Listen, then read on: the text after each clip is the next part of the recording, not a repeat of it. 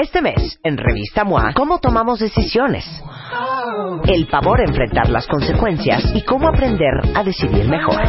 En portada, Kate del Castillo, de Reina del Sur a Ingobernable y sin arrepentirse de nada. Además, deja ya esa relación tóxica que te está matando. ¿Por qué te estás autodestruyendo?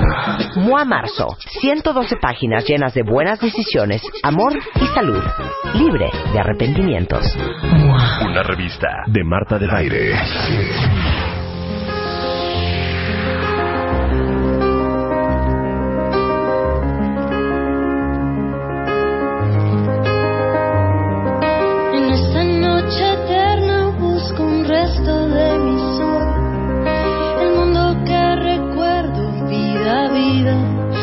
Todo se apagó. Pensar que pude haber salvado. Quise ser Gulliver y nunca fui Gulliver.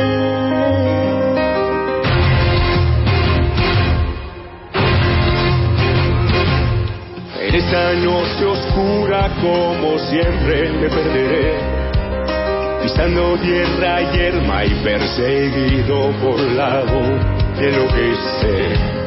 Y sé que se me fue la mano, pero era ya tarde, muy tarde.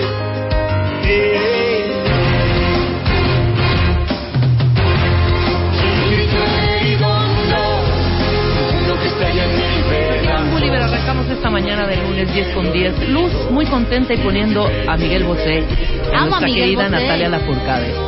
Este es un nuevo disco. ¿Por qué nunca había escuchado esta canción? Es un single que sacaron para MTV. Ajá. Y entonces de ahí salió la canción. En MTV Unplugged. Cuentavientes, ¿cómo están? Es lunes, ¿cómo pasaron el fin de semana? Hoy vamos todo el equipo de Muerta de Baile, porque Muerta de Baile, pues hoy no está. Y cuando no está, ¡hay fiesta en esta vez! ¿Sí te prendes, Helios? O sea, es la primera vez que vemos a Helios, neta. Súper apachurrado. ¿Qué pasó? Y es lunes. No, para nada. La canción de Helios, mi querido Chapo, para que se prenda. Llegó muy feliz. Llegó hablando que íbamos a ir a IHOP para desayunar. Ay, hijos de su madre. Pues pidan, no hay servicio a domicilio de IHOP. Y claramente dijimos que nada. IHOP, comer el de arriba y el de abajo. IHOP, desayunar. No, para media, no. Yo, arriba y arriba. Arriba y adelante, mi querido Helios. Hoy tenemos un gran programa, cuentavientes, y espero que todos los twitters sean amigables, cordiales. ¿Cómo pasaron su fin? ¿A qué porcentaje están? Yo estoy al 100, Lucecita al 1000. Yo estoy al 1000. ¿Qué hiciste? Porque llego y Lucecita, no sé qué, no sé cuánto. En la mañana me pusieron muy de buenas. En la mañana me pusieron muy de buenas. Soy muy fan. ¿Por qué te pusieron muy de buenas? Soy muy fan, o sea, de Prince Royce. O sea, no siento nada de pena al decirlo. Entonces en la mañana venía escuchando una entrevista y me puso muy de buenas la dinámica que hicieron. Entonces hablaste y te ganaste unos boletos para ver a Prince Royce. No, me pusieron muy de buenas. La dinámica me gustó. Okay. ¿En dónde estabas escuchando esa dinámica? En el coche. ¿En el coche? ¿Pero en qué estación, Luz? En una estación. ¡Qué bárbaro! Pues así nuestra mañana, cuentavientes. Vamos a decirles que vamos a tener. Ya me pusiste la canción de Helios. Bueno, ya lo presenté. Ya, Helios Herrera, director general de HH Consultores, con experiencia en más de 26 años en el área de capacitación humanística, motivación, superación, desarrollo empresarial y ventas. Y los domingos hago un pozole. Pues ahí nos das la dirección. @Helios_Herrera, para que ahorita que empecemos de lleno el tema, empiecen a bombardearlo con sus preguntas, sus dudas. Va y sus comentarios. Está bueno el tema el día de hoy. Enamoramiento profesional. Sí. ¿No? ¿Qué es eso? Enamórate de tu empresa para que te puedas enamorar de tus clientes. Ajá. Tus clientes se puedan enamorar de ti. ¿Cómo es eso, Helios? Pues mira, es que es triste, Rebeca, pero... Es como un poco ponte la camiseta de tu compañía. Sí, pero hazlo tú. No esperes a que la compañía te ponga la camiseta. Uh-huh. Tú podrías vivir... ¿Cuántos años podrías vivir en una relación de pareja que te harta? Que llegas a tu casa y... Sí, se echan yo sus 10 años. No, muy fácil, tú podrías 10 años. Y lo hemos hablado con Mario Guerra. Hay hasta que están toda la vida. Tienen 70 y ni se hablan. Y ahí siguen, ¿no? Ahí están, igual podría ser ahí en ese caso por los hijos, pero aquí puede ser por el sueldo o por prestaciones. ¿Te cae? Sí, hay gente que se aguanta. Desde mi punto de vista no hay un solo motivo real. Yo tuve jaulita de oro unos 6 meses, ¿eh? ¿Cómo? O sea, yo aguanté 6 meses nada. 6 meses con jaula de oro. Con jaulita de oro. Sueldazo, hasta que me enteré de algunas cosillas ahí medio raras y dije...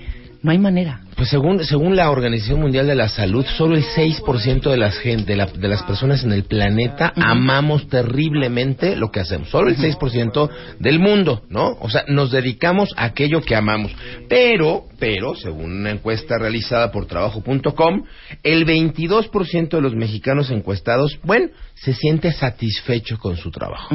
Que ya es ganancia, ¿no? Que siento bajón, pero pues sí es ganancia. Es ganancia, ¿no? Del 6% mundial al 22%. Pero el 85% de los empleados sienten que su trabajo es fundamental para la empresa. Mientras que un 15% no lo ven importante, ¿no? Ok.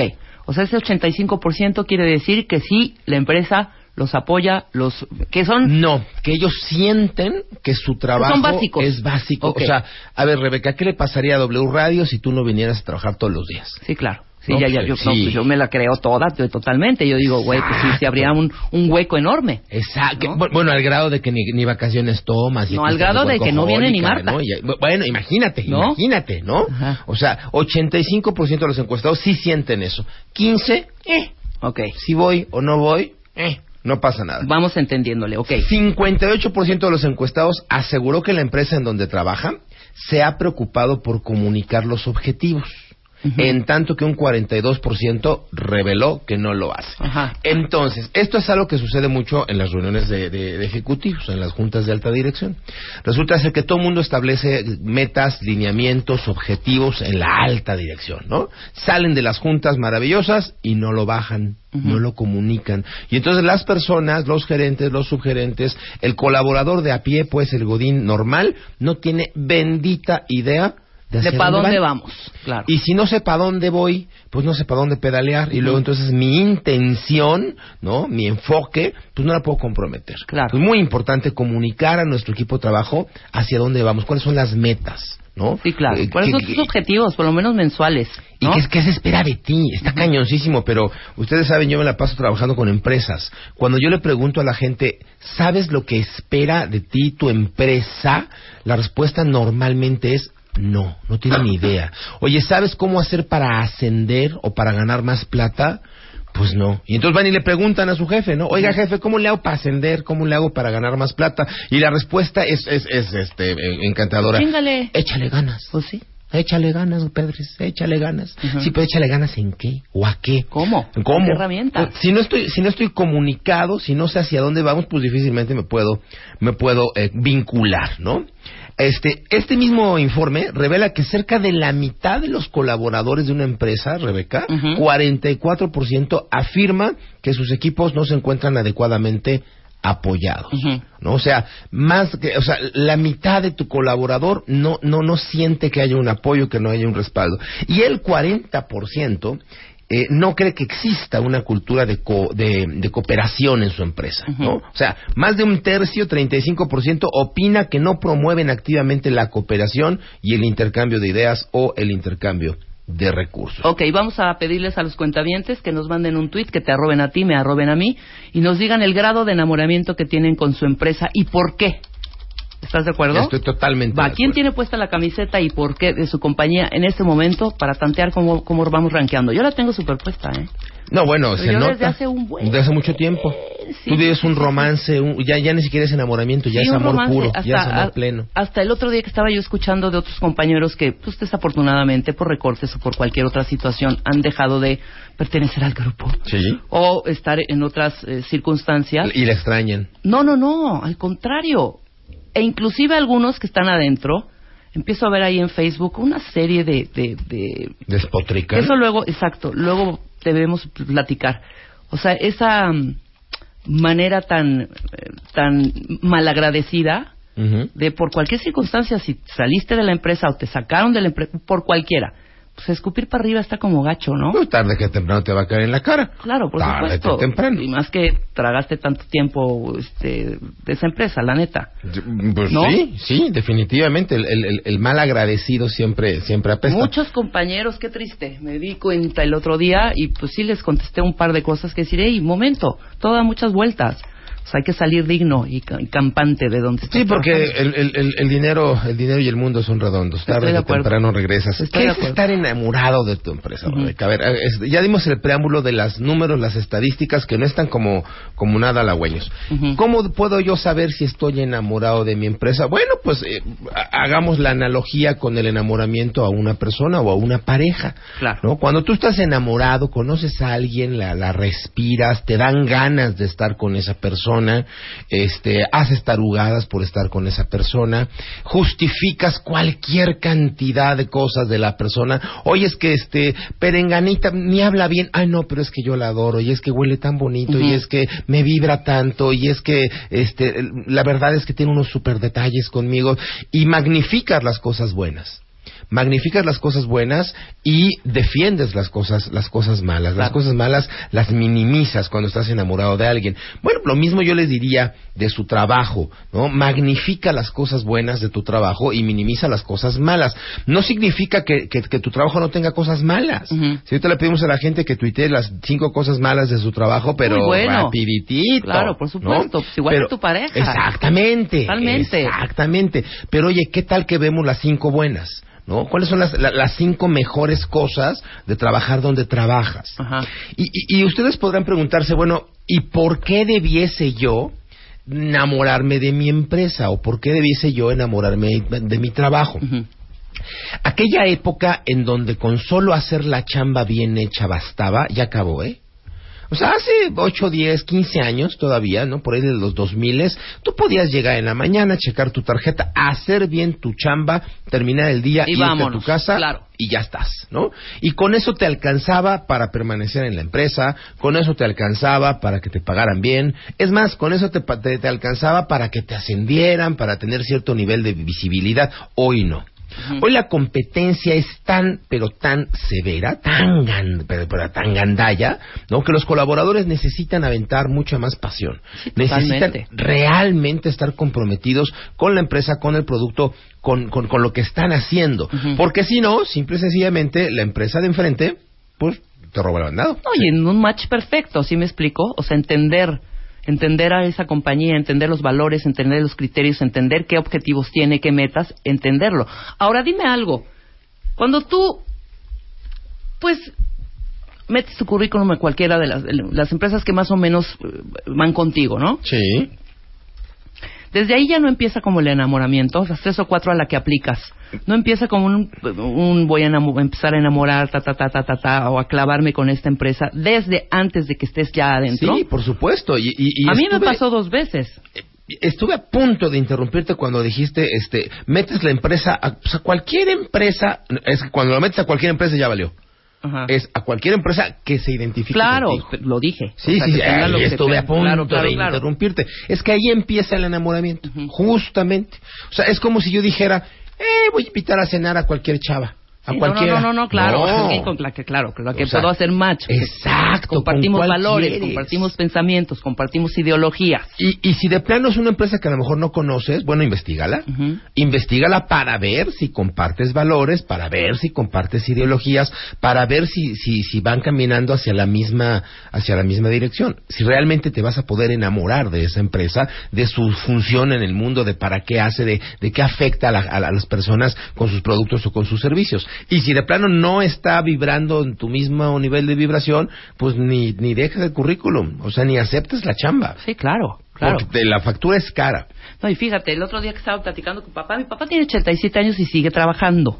Se sigue despertando, bien. Se sigue metiendo a bañar, se va a trabajar, regresa a la casa y luego ya se pone a ver Netflix, ¿ok? Muy bien. Por ahí de las 5 o 6. Y me dijo un día, echando ahí unos traguitos, unos tequilitas, oye, ¿alguna vez ustedes, tú y tu hermana, pensaron o siguen pensando en ay, qué flojera levantarme para trabajar? Uh-huh. Y pues a veces sí lo piensas, o sea, dices, ay, hoy no quiero, por Dios, no hay manera. Mi papá, yo nunca. ¿Qué tal? O sea, y lleva, échale, ponle que él empezó a trabajar muy chavito, 15, 16. Pues súmale. 64, pues ya son 70 años, ¿no? Yo hasta hoy disfruto levantarme para ir a trabajar, para ir a mi chamba, comprometido con su chamba. Sí, por eso tiene 87 años y está perfectamente, está claro. Perfecto y está activo. Porque reconoce que el compromiso hacia la chamba le genera a él desde endorfina, desde dopamina, desde sustancias químicas, hasta la enorme posibilidad de satisfacer tus necesidades. Claro. Y es que la chamba es un tema como que cuando no lo tienes, híjole, cómo le sufres, ¿no? Uno de los principales temores del individuo moderno es perder su trabajo. O sea, es un tema muy cañón. Yo le digo a mis colaboradores y le digo a los participantes en mis cursos, antes de perder tu trabajo, o sea, defiende tu trabajo, pero cuando lo tienes, no cuando ya lo perdiste. Exactamente. ¿No? O sea, defiende lo que ya tienes, lo que ya es tuyo, tu ingreso, la posibilidad de crear, de crecer, de aportar y sobre todo de satisfacer tus necesidades, no solo económicas, pero defiéndelo cuando lo tienes. Y es una gran terapia, independientemente de la parte del ingreso. Psicológicamente y mentalmente es una gran terapia el trabajo. Bueno, es que diría por ahí Helen Keller en alguno de sus ensayos, ¿tú crees que el cielo y el paraíso es un lugar donde estás fodongo todo el tiempo con tu túnica y tus alas? No, claro. Yo creo que el trabajo es parte de lo que nos dignifica, de lo que nos hace crecer, y hay que enamorarnos del trabajo, porque si no te enamoras del trabajo y de todas formas lo tienes que hacer, entonces lo sufres. Y entonces la energía negativa va a regresar directamente hacia ti. Ok, vamos a hacer una pausa rapidísimo. Regresamos con los puntos del enamoramiento de Champa y leemos un poco lo que nos están escribiendo los cuentavientes. No se vayan.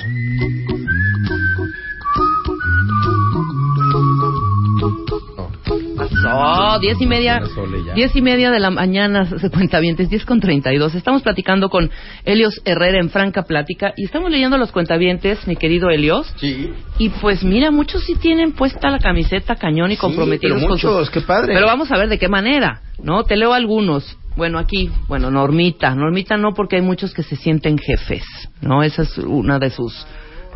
Eso es uno de los puntos por lo que ella no se ha puesto la camiseta. Pues ahorita te va a dar porque una zamarreada, Helios. Exactamente. Yo amo mi chamba, lo que no amo es la mafia gerencial. ¿Qué tal? Qué duro, ¿no? Los líderes, claro, las personas. Pues de estos de los que habla también Norma, ¿no? Sí, los que personas se sienten jefes. Es una compañía que prefiere dejar a alguien que no tiene puesta la camiseta y decirle adiós a alguien que sí la tiene. Luego, bueno, seguramente le dijeron adiós a ella que sí la tenía, claro. Y a lo mejor no sabe ni por qué le dijeron adiós. Ahora, la camiseta la tengo puesta porque siento reciprocidad. Yo me la puse. Trabajaba más de 12 horas. Es que también no hay que confundir el hacer tanta hora nalga de la que hablábamos. Alguna vez hemos hablado de ese tema. Solucionaba problemas y así me corrieron, dice Laurita. A ver, aquí dice, no sabes el gusto con el que llego a sentarme a mi lugar de trabajo. Es una empresa que se preocupa por el personal, realmente la amo. Estoy súper comprometido con mi chamba. Traigo puestísima la camiseta. Luego aquí dice, Kay, en la actual, por debajo del 50%. Está muy mal y no hay adecuado uso de todos los recursos, aún con mi aporte. Okay. Bueno, entonces, hay más... que la traen puesta, que menos, ¿no? Pero de los que la traen puesta, como que el común denominador es la piedrita o el arrocito negro en el los frijol, que no, dices tú. Los que no son hay por gente factores externos, ¿eh? Pero hay gente que sí siente que está muy enamorada de su empresa, pero el arroz la piedra en el arroz son los jefes. Claro, exactamente. ¿No? O el management. Que es un poco, pues, el problema de las grandes estructuras sociales. O sea, claro, la empresa puede tener muy claros lineamientos, un producto fantástico, una ideología padrísima, pero tuerce el rabo la marrana con los jefes, claro, con el management. Y mira, Armando Monroy, 100% me apasiona lo que hago y es la primera empresa, por primera vez en 10 años... que siento valorado mi trabajo. Bien. Bueno, es que hay que picar piedra también para encontrar en donde uno se siente... valorado y en donde uno aporta donde realmente. El enamoramiento más bien es contigo. Muy bien, Andere. O sea, este es otro cuentamiento que nos explica. Pues no importa la empresa, importa la actitud por el trabajo. Yo pensé que contigo, Rebeca, yo dije, ya te están tirando el chon ahí. No. Pues no importa la empresa, importa tu actitud por el trabajo. Helios, el que pueda haber, tengo el mejor jefe, el ambiente es de lo mejor y puedo trabajar a gusto. Sandra nos escribe también. Fantástico. O sea, ahí están muchísimos que sí traen puesto la camiseta, otros que no tanto, pero siento que los que no tanto es porque o mi jefe o mi compañerita de al lado o el chavo que tengo atrás. O porque no han decidido enamorarse. Hay una anécdota muy bonita de un viejito que lo llevan a vivir a un asilo. Y entonces, imagínate tú el caso, ¿no? Son, no sé, 80 y tantos años de edad, y toda la familia lo llevan y están pues como muy sacados de onda porque lo tienen que llevar, porque lo tienen, la condición es que lo tienen que llevar a este asilo. Y entonces el cuate pues va, pues por supuesto, pues callado, un poco meditabundo en el camino, llegan al asilo y entonces el personal del asilo le dice: señor, pues bienvenido, deme sus maletas, vamos a que conozca su habitación para ver qué opina usted y a ver si le gusta. Ajá. Y entonces el viejito contesta: no se preocupe, señorita, yo desde ahorita le puedo decir que mi habitación no solo me gusta, me encanta mi habitación, exactamente como está, me gusta mucho, muchas gracias. Uh-huh. Oiga, pero ni siquiera la ha visto. No, es que no necesito verla, yo decido que me gusta si es ahí donde tengo que estar. Claro. ¿No? Entonces, si es ahí donde estás, haz lo necesario para que te guste, uh-huh. ¿no? O sea, maximiza lo bueno y minimiza lo malo. Claro. Oye, que el jefe de sistemas es un bodrio, pues maximiza lo bueno, busca ¿Qué directores o qué jefes? Y además son el muy problema buenos. Es el del de ingeniero de sistemas, no es tuyo. Exactamente, ¿no? Lo haces. Hay que revisarse tuyo. Internamente también para ver por qué te está machando y por qué estás haciendo clic con esa mala vibra. Porque ¿no? lo estás conectando a ti. Claro. Exactamente. Esto es importante. Si tú diriges una empresa o tienes liderazgo en la empresa, consideremos que empresas cuyos colaboradores se sienten enamorados incrementan su productividad y sus ventas en más de 54%. Mira. ¿No? O sea, paga dinero hacer que los colaboradores estén contentos, ¿no? Claro. Paga dinero. Ahora, todo enamorado de su empresa, ¿qué? O sea, ¿cómo puedo saber si yo estoy enamorado de mi empresa o no? Yo como líder tendría que generar que los enamorados de mi empresa, que mis colaboradores, número uno, conozcan sus objetivos finales. Uh-huh. Es muy difícil enamorarte de algo que no conoces. ¿No? Es muy difícil, tú no puedes amar lo que no conoces o a quien no conoces. Claro. Cuando de repente alguien te dice: oye, fíjate que los niños de África se la están pasando muy mal, y te ponen las fotos y entonces te exhiben el problema, entonces cuando los conoces, cuando les ves cara, cuando les ves cuerpecito, ¿no? Empiezas a sentirte bien o a sentirte mal.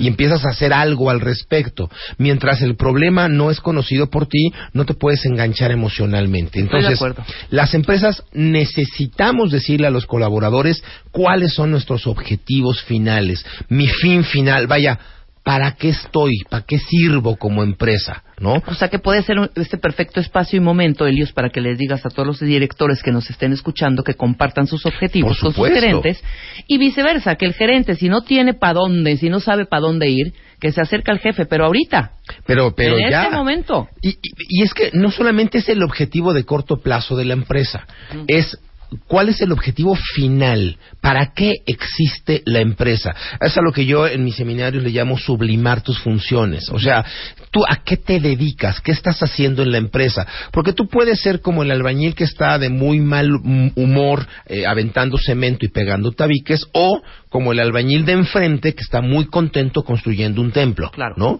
O sea, la función de todos los días es exactamente la misma, pero el fin final, lo que sublima tu trabajo, es algo que te permite enamorarte de. Cuando te das cuenta que tu trabajo trasciende tu aquí y tu ahora y afecta de manera proactiva y productiva uh-huh. a otros seres humanos. ¿No? Entonces, yo les preguntaría, cuentavientes, ¿cuántos de ustedes realmente saben a lo que se dedica la empresa? Uh-huh. ¿No? ¿Cómo la empresa en la que tú trabajas afecta proactivamente la vida de otras personas? Claro. O sea, si yo le dijera a la producción de W, fíjate que esta estación de radio acompaña a gente solitaria, le ha ayudado a mucha gente a encontrar trabajo, el programa se conecta con las emociones, el programa hace que madres solteras tengan alternativas y se empoderen. Claro, somos líderes en radio hablada. Entonces, no solamente vendemos con publicidad. Con el radio escucha. Exacto. Claro. O sea, ¿cuál es el fin final de nuestra chamba? Porque a lo mejor la estación de junto, no, pues también tiene un montón de rating vendiendo cumbias. Claro. Y hay mucha gente escuchando cumbias. Totalmente, ¿no? Y totalmente válido. Y se pueden también vender un montón de anuncios como pues, para gente que escucha cumbias. Pero el fin final de este proyecto Ajá. es el que puede hacer que tú te enamores. Entonces,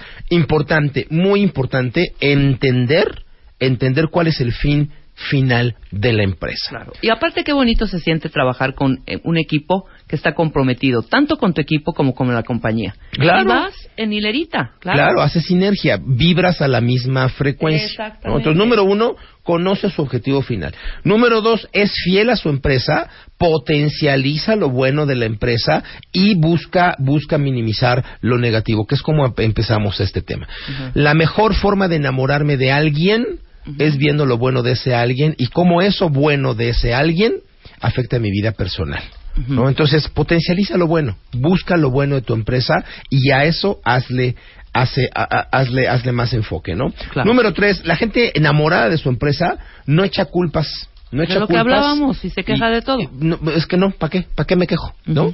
No tiene ningún sentido andar buscando el culpable, busca soluciones. Entonces, no digo que no encontremos zonas de oportunidad o problemas en una empresa. La gente enamorada de la empresa, en vez de buscar culpables, busca soluciones. En vez de ver al pasado cómo fue, ve hacia el futuro cómo hacemos para que esto no vuelva a ocurrir o para mejorarlo, ¿no?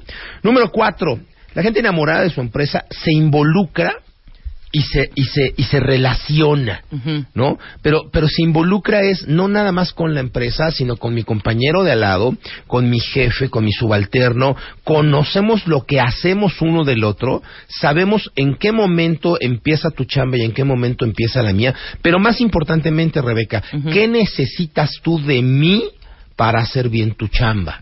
Y a eso entonces se le llama cliente interno. Cuando yo identifico que tú no puedes hacer bien tu chamba si yo no te traigo la botellita de agua. Claro. Okay. Entonces traerte la botellita de agua se sublima en ese momento. Claro. Porque no vas a poder afectar a la audiencia de mejor manera, ¿no? Si no te doy condiciones. Entonces darte condiciones es sumar al fin final de la empresa. Claro, ¿no? Tanto el proveedor de esa herramienta como quien obtiene la herramienta hacen sinergia. Y tal cual. Claro. ¿No? Y esa herramienta se potencia en forma impresionante. Viene a mi mente el ejemplo de los pits en un piloto. Ajá. Tú podrías pensar que el piloto es el que gana. Pues sí, pero hay un cuate que es el que infla la llanta del lado izquierdo. Sí. Y a lo mejor su descripción del puesto es inflador de llantas, ¿no? Pero si ese cuate hace mal su chamba, todo se cae, claro. todo el equipo, todo el fin final, los patrocinadores, el entretenimiento, las causas benéficas que se estaban persiguiendo en la carrera,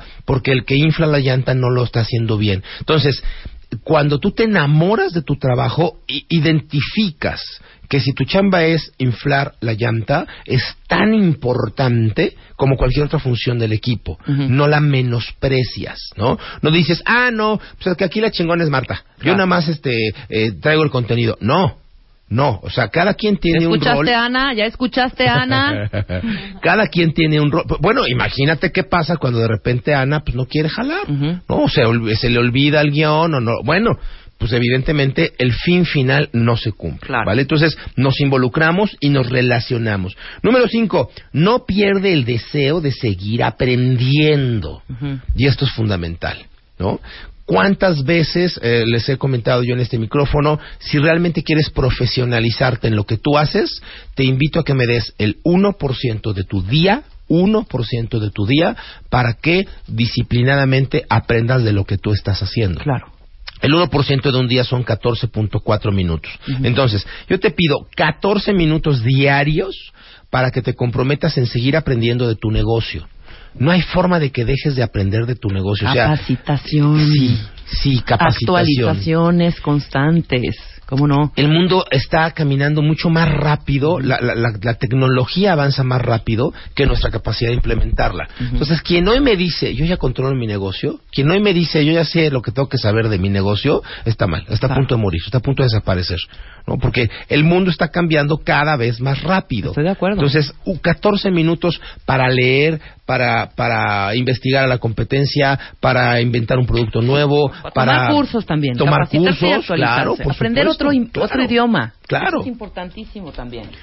Bueno, ahora, cómo enamoramos a nuestros clientes. ¿Cómo? ¿No? Y sean clientes internos o externos, ¿no? Entonces, a mí me gusta la analogía de, a ver, ya conociste a la chava, ya se enamoraron, está padrísimo, se es de miel sobre hojuelas, pero la chava tiene hijos, ¿no? Y tiene hermanos y vive en comunidad. Entonces, ¿cómo enamoro a la familia de la chava? Pues para que toda la cosa funcione y haya una bonita vibración y esté bonita la cosa, ¿no? Bueno, ahí les voy. Datos duros, ¿no? Por cada queja de un cliente, hay otros 26 clientes descontentos de lo mismo. O sea, fíjate qué duro es esto, ¿eh? Sí, claro. O sea, fuerte. 1 a 26. Piensen la última vez que tuvieron una queja de un cliente, ¿no? O sea, multiplíquenla por 26. 96% de los clientes insatisfechos no se quejan. Lo único que hacen es dejar de asistir a ese establecimiento. Exacto.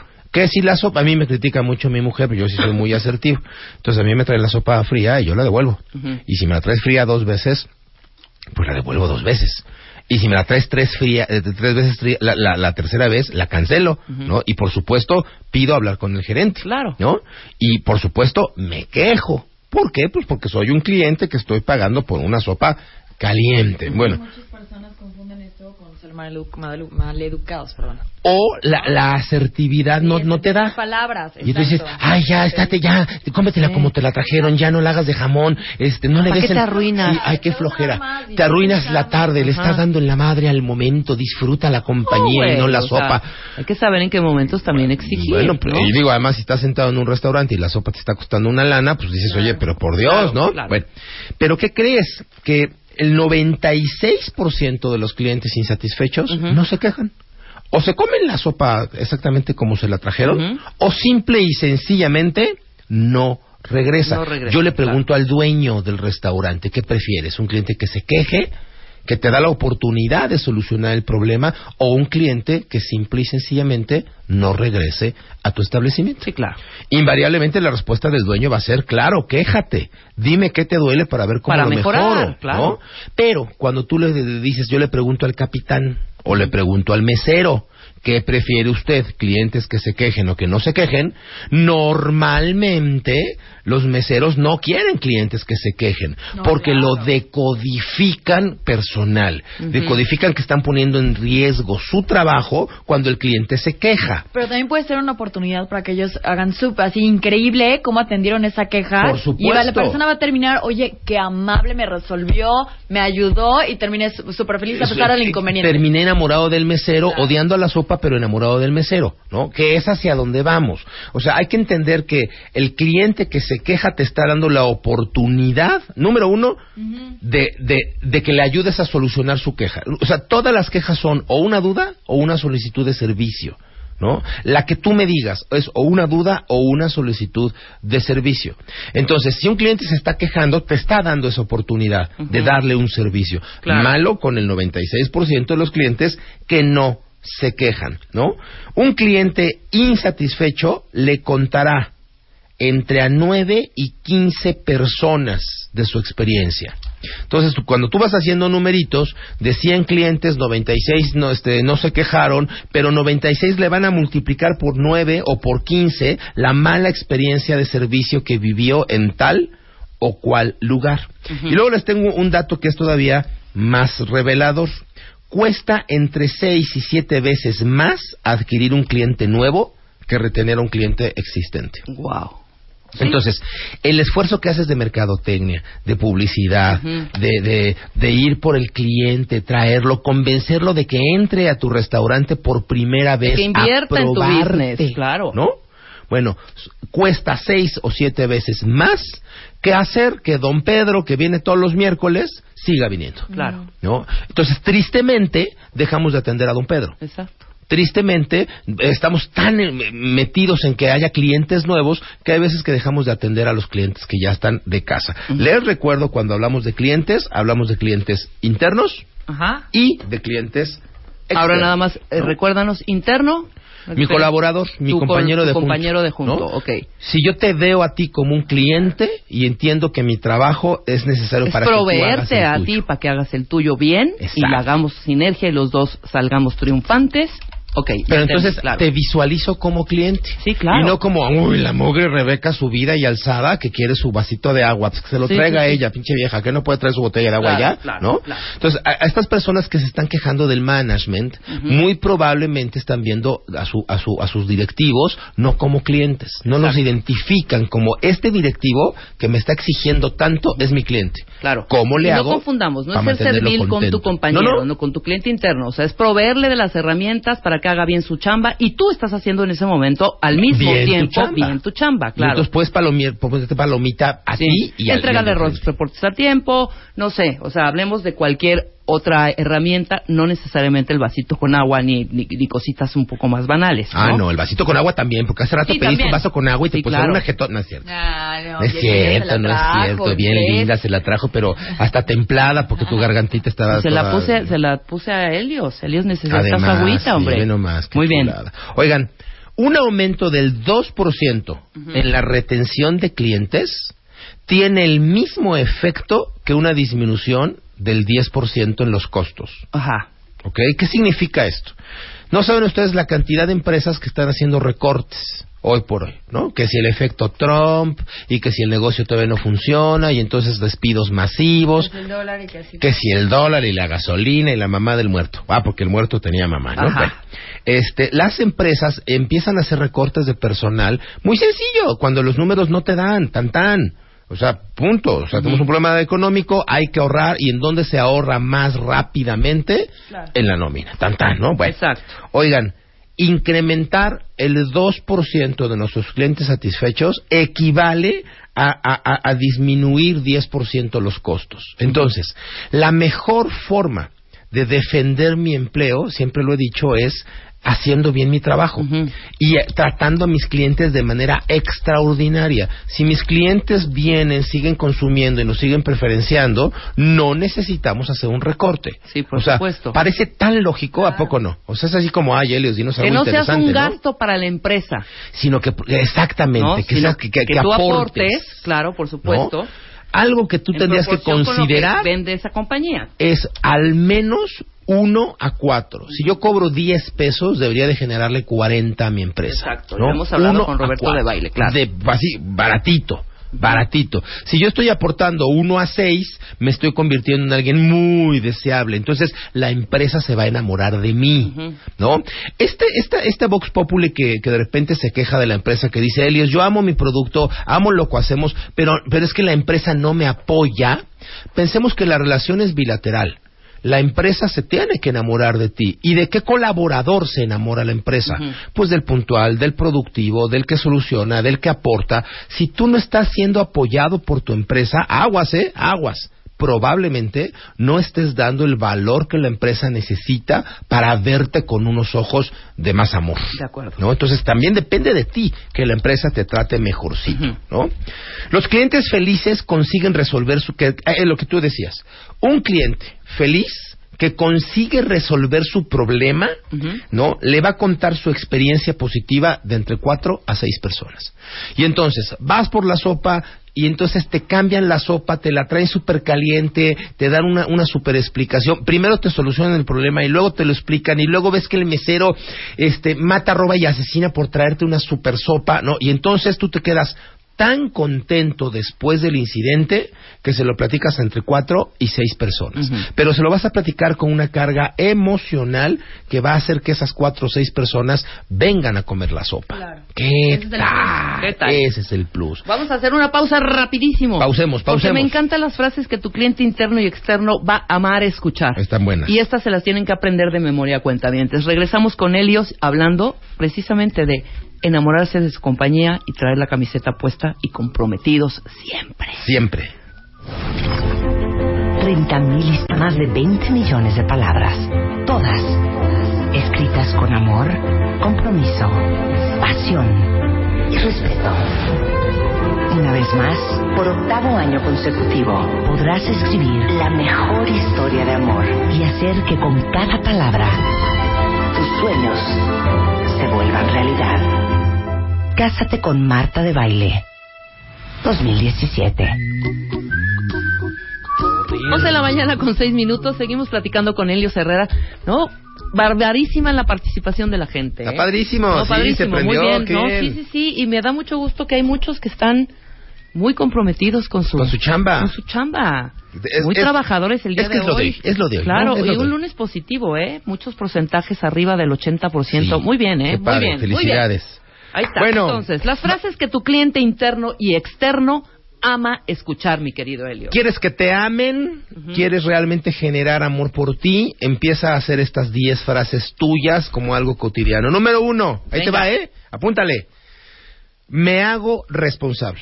Uh-huh. No te preocupes, yo me hago responsable de esta condición. Me hago responsable. Yo me encargo esto. Yo lo resuelvo. Sí, me hago responsable. Uh-huh. Tú tranquilo, ¿no? Oye, que se te cayó tal cosa y se rompió, no te preocupes, yo me voy a hacer responsable. Yo lo arreglo. Yo lo voy a arreglar, tú cuenta conmigo, ¿no? Esto compromete y con ello pones una promesa. Uh-huh. Recuerda que la palabra compromiso viene de compromesa. ¿No? Sí, claro. Entonces, pero bueno, viene junto con pegado, o sea, no es solo decir, no, yo lo arreglo y a la mera hora, ¿qué pasó, papacito? ¿Por qué sigue rota esta silla? Ay, perdón, es que no me contestó el fulano que te... No. Ya valió. Aguas, exactamente. Es más, te ponen en una condición más vulnerable, porque dicen que el cocodrilo se muere justamente por la bocota. Si tú dijiste, me hago responsable, automáticamente te haces responsable. Claro, estás, la bronca es tuya. Es tuya, ya la compraste, ya la hiciste tuya, ¿no? Número 2. ¿Cómo te ayudo? Uh-huh. Rebeca, ¿cómo te ayudo? Bien. ¿Qué necesitas? Bien. ¿Cómo te ayudo? ¿Cómo le hacemos para que hoy sea un mejor día para todos? Uh-huh. Ahora, estas frases las pueden poner en práctica también en su vida cotidiana, ¿eh? Uh-huh. Claro. O sea, tú llegas con tu pareja, imagínate, llega con tu pareja, ya con tu esposa, ¿no? Así que está toda embrutecida y toda gritona, bla, bla, y tú dile, ¿cómo te ayudo? Mi amor, ¿cómo te ayudo? ¿Cómo te ayudo a que esto mejore? Claro. ¿Cómo te ayudo a que tu día sea mejor? Y acepten la ayuda, porque muchas veces somos, y me incluyo, que por no querer tampoco molestar a la otra persona, que también ves que trae una carga impresionante de chamba, le dices, no, yo ya ahorita lo resuelvo. Pero, si me atoro te hablo y te voy por ti a tu lugar. La tercera frase nos va a encantar para eso, Rebeca. Venga. Porque la tercera frase es, resolvámoslo. Claro. A ver, ya. Dejemos de ver que estuvo mal. Dejemos de ver quién lo hizo bien, quién lo hizo mal. Olvidémonos de eso. Tú y yo resolvámonos. Está en nuestras manos. Esto aplica muchísimo entre líderes de área. Oye, es que tu colaborador, es que Pedrito, el de tu equipo, no nos mandó la cotización. Ok, a ver, respira profundo. Uh-huh. Resolvámoslo. Lo mismo pasa si se lo dices a tu cliente. Claro. El cliente llega embrutecido y entonces el servicio de mi teléfono no está. No se preocupe, resolvámoslo. Uh-huh. ¿Cómo lo arreglamos? ¿No? ¡Wow! Te van a amar, te van a adorar. La 4. No sé, pero investigo. Bien. ¡Wow! Esa es joya, claro. Esa es... No lo sé, pero ahorita investigo y veo qué onda. Claro. Porque no necesariamente es que tengas que tener la obligación de saber todo lo de tu negocio. Uh-huh. A lo mejor podrás hacer algo muy básico y justamente eso que es muy básico, bueno, pues eso no te lo sabes, pues. No importa. Pero lo investigo. Uh-huh. Ese pero lo investigo enamora. ¿Ok? Número 5. No se preocupe, yo estoy... al pendiente. Exacto. Seguimiento, señores. Yo me quedo. Claro. Usted tranquila, yo aquí al pendiente, yo me quedo, yo soy sus ojos, yo soy su vibra, su problema es mi problema. Uh-huh. Una compañía que me encanta, que su eslogan es, su problema está en mis manos. Uh-huh. ¿No? O sea, su problema, despreocúpese, démelo, está en mis manos, usted haga lo que tenga que hacer, yo me encargo. Bien. Yo al pendiente, ¿no? Número 6, entregaré a tiempo. Uh-huh. Cuenta usted con la certeza de que entregaré a tiempo. Yo podría decir tiempo y forma. Claro. Hay veces que damos por obvio que nuestro cliente está teniendo eso. Y es más, hay veces que tú dices, es que la agencia de coches sí entrega a tiempo el coche. Uh-huh. Sí, pero no lo dice. Claro. Y entonces estas son frases que enamoran a tu cliente, interno o externo. Bien. Hay que decirlo, hay que poner el huevo, pero también hay que hacer ruido cuando salga. Claro. ¿No? Así lo hacen las gallinas, ¿no? Sí, lo cacarean. Eso, yo como dije, cacaraquean. Cacaraquean no, es no. Cacarea. Hay que cacarear, hay que cacarear. Eso es todo, ¿no? Bueno. Oye, número 7, te entiendo. Uh-huh. El te entiendo es un desembrutecedor del otro maravilloso. Sí, claro. Muchas veces hemos hablado aquí de que si yo dibujo un 6, tú lo vas a ver como 9 y yo lo voy a ver como 6. Uh-huh. El decirle al de enfrente, te entiendo, asumes que que puedo darle la vuelta a la mesa y ver mi 6 como 9. Claro, y asumes que estás en la misma línea. Y lo primero que va a suceder con tu cliente interno o externo, ajá, es que se va a desestresar. Claro. ¿No? O sea, el gran reclamo de las personas es que no somos entendidas. Entonces, y bueno, para entender hay que ser empático y hay que escuchar. Por eso Dios nos dio dos orejotas y una sola boca, ajá, para escuchar el doble de lo que hablamos. Claro. Número 8, te tendré al tanto. Ajá. Este viene junto con pegado con el yo estoy pendiente.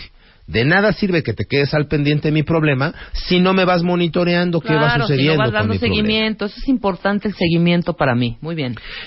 Imagínate tú la situación cuando un familiar tuyo está en quirófano, uh-huh, ¿no? Sabes que está atendido por los mejores médicos en el mejor hospital, pero ¿cómo agradeces que cada hora, hora y media manden a la enfermera a decir, vamos todo bien, va muy bien, vamos bien, claro, vamos bien, wow, ¿no? Entonces enamoran. Número 9. Te entrego lo acordado. Uh-huh. Te entrego en tiempo y forma, ¿no? Lo que acordamos, no te preocupes, yo me comprometí, mi palabra estaba implícita, te voy a entregar en tiempo y forma. Uh-huh. Y la número 10, la que van a enamorar, es gracias. Uh-huh. Muchas veces se nos olvida que el cliente nos está dando una preferencia. Claro. ¿No? Que el de la tienda de enfrente, que vende lo mismo que tú vendes, pues también tiene que pagar la renta, ¿eh? ¿Sí? O sea, hace rato le decía esa lucecita, ¿y en qué estación de radio escuchaste esto? Ajá. Pues estamos a medio botonazo de que nos cambien, tan, ¿no? Entonces, la gente que nos escucha en este momento, gracias. Tu uh-huh, cliente interno, tu cliente externo, gracias por preferirme, gracias por poner tus problemas en mis manos, uh-huh, y por darme la oportunidad de atenderlos, solucionarlos, investigarlos, claro, ¿no? Ahora, 4 sencillos pasos para enamorar. Venga. ¿No? Ahí te voy. Y los digo los 4 de jalón. Para que, número 1, investiga. Uh-huh. Número 2, planifica. Número 3, ejecuta. Número 4, evalúa, ¿no? Entonces, investiga. ¿Qué necesita mi cliente de mí que yo pueda desarrollar? Uh-huh. ¿Cuáles son sus necesidades? Antes de enjerguetarte mi producto, mi servicio, no. ¿Qué necesitas tú de mí? Jefe, ¿cómo le hago para que su día sea mejor? Estoy investigando. Uh-huh. ¿Cómo le hago para ser más indispensable en esta empresa? Estoy investigando. Uh-huh. Planifica. Ya que conozco tus necesidades, entonces voy a ver, mi trabajo lo voy a alinear a partir de tus prioridades, claro, y no de las mías, ¿no? Ejecuta, por supuesto, con excelencia. Uh-huh. O sea, haz lo que dijiste que ibas a hacer, cuándo dijiste que lo ibas a hacer, cómo dijiste que lo ibas a hacer. Y número 4, evalúa si el resultado de esta gestión fue el que tu cliente estaba esperando. Si realmente le solucionaste o no le solucionaste, pues, el problema, uh-huh, ¿no?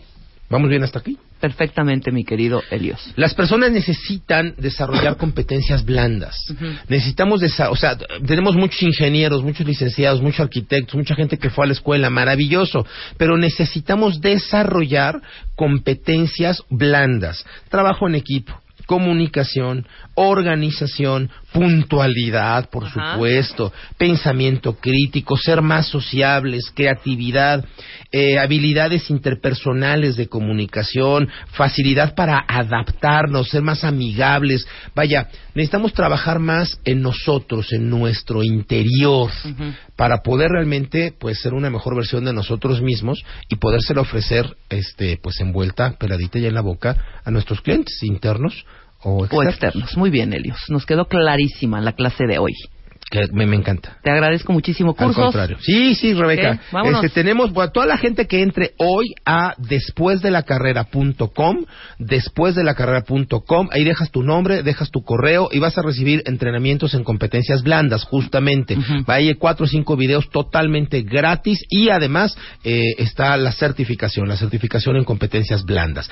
Y buena noticia, abrimos El Poder de Vender. Hace más de un año que no hacemos El Poder de Vender abierto al público. Ajá. Esto es, aprovechen, lo vamos a hacer el 7 de abril, arrancamos El Poder de Vender en México DF y el 16 en Monterrey y el 17 en Guadalajara. Son 6 sesiones. El Poder de Vender es un seminario que ocupa tal vez el 30% de mi agenda al año. Uh-huh. Lo damos siempre privado para empresas y la verdad es que tenemos la agenda bien complicada y hace más de un año que no lo abrimos. Lo vamos a abrir a público el 7 de abril en DF y el 16 y 17 en Monterrey, en Guadalajara. Son 6 sesiones. Es un seminario donde la gente no solo aprende a vender, Rebeca, hacemos que la gente incremente sus ventas. El 80 y tantos % de los participantes tienen un incremento en ventas muy por encima del 100%. Entonces, es realmente una garantía de que el poder de vender hace que las personas